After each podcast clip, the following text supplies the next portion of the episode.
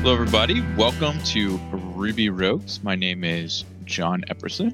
And our panel today, we have Luke Stutters. Hello. And myself.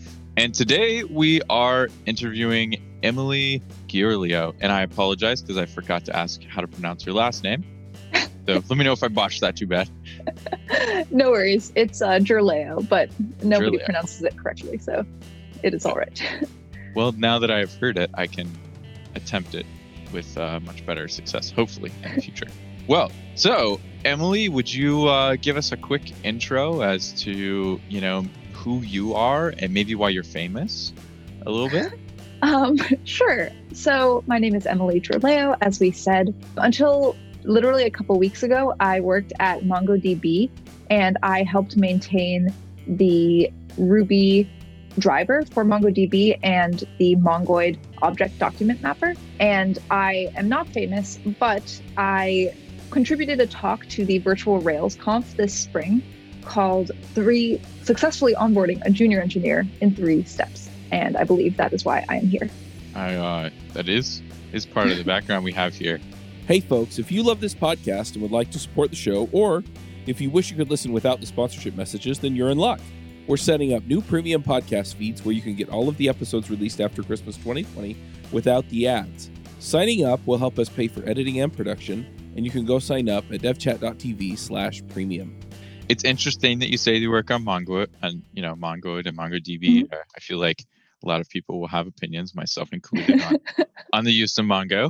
But thank you very much for contributing to that. So the fact that it exists is important. Can you talk a little bit about what you did or what you said in your talk? Just kind of maybe summarize a little bit. Maybe give us like the three steps to successfully onboarding a junior engineer. Maybe we can go from there. For sure. So, when you hire a junior engineer, it's really important to set them up for success because, and I say junior engineer here because as someone gets more experienced, I think they learn how to set themselves up for success. But when you have a new engineer who's in their, you know, first or second job, they are going to need more guidance um, and they're going to do better if you set up an environment where they're able to succeed. And so I think to set them up for success, you want to hit three main goals. So the first is that you want to make them an autonomous contribu- contributor on your team. The second is that you want to make them confident in their own abilities. And the third is that you want to develop trust between that new engineer and you, assuming you are their manager or mentor in this role. And so in my talk, I lay out three steps that you and your team can take to accomplish these goals, which are setting expectations, providing feedback, and then assessing the performance of the new engineer. And so that's sort of the outline of the talk. And in in your experience so far, are people good at achieving these goals or bad? I shouldn't say people. Are organizations good at achieving these goals or bad? So that's a great question. And I like your distinction between organizations and people because I think that sometimes organizations can be bad at achieving these goals, and which is where the people step in. So sometimes you'll have a really dedicated team member who sees that there's this gap in the onboarding process and says, Hey, I'm going to like take these junior engineers under my wing and just make sure that they get through their first few months at this job.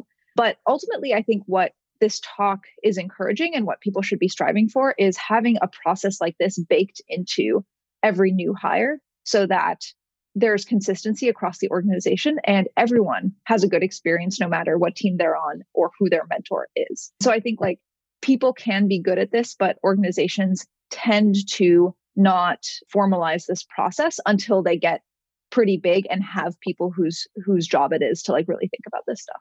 That makes a lot of sense. I, I know that I have found myself being one of the people that focuses on closing that gap personally. Yeah, that totally makes sense. I'm kind of half processing it right now.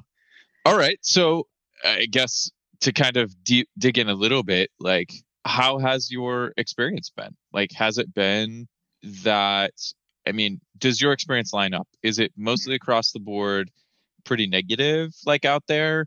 Is it mostly across the board positive with like maybe, you know, just some problematic places or is it like we're kind of like figuring it out and like i guess what's your assessment sort of of what it really is like your take yeah that's that's a great question so i think i think my experience has been mostly positive.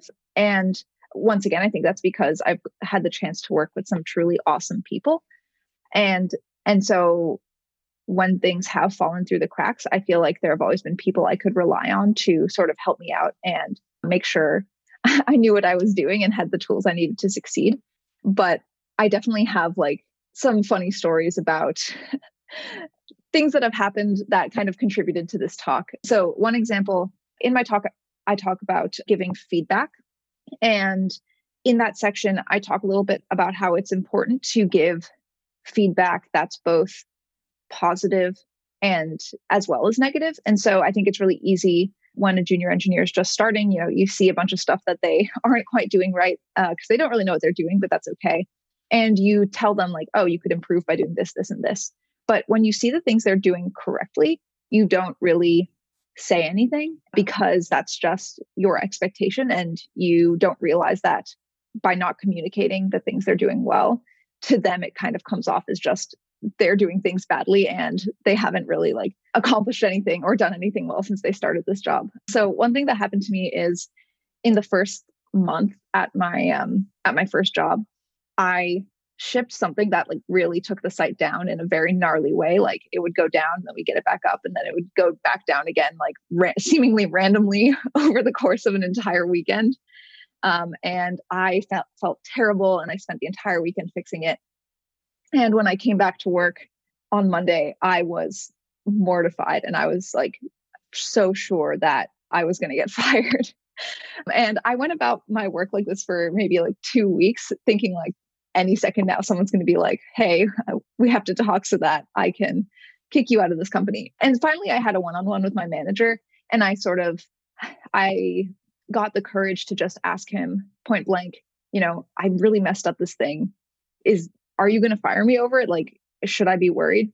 And he laughed in my face and was like no of course not. We take down the site all the time. It happens. And he said i think the magic words which were we really appreciate the time you took to fix it once you realized that you were the one who had broken it. And I feel like, and, and so ultimately, they had gone about the past two weeks thinking I was great because I had taken responsibility for this problem and actually gone to fix it.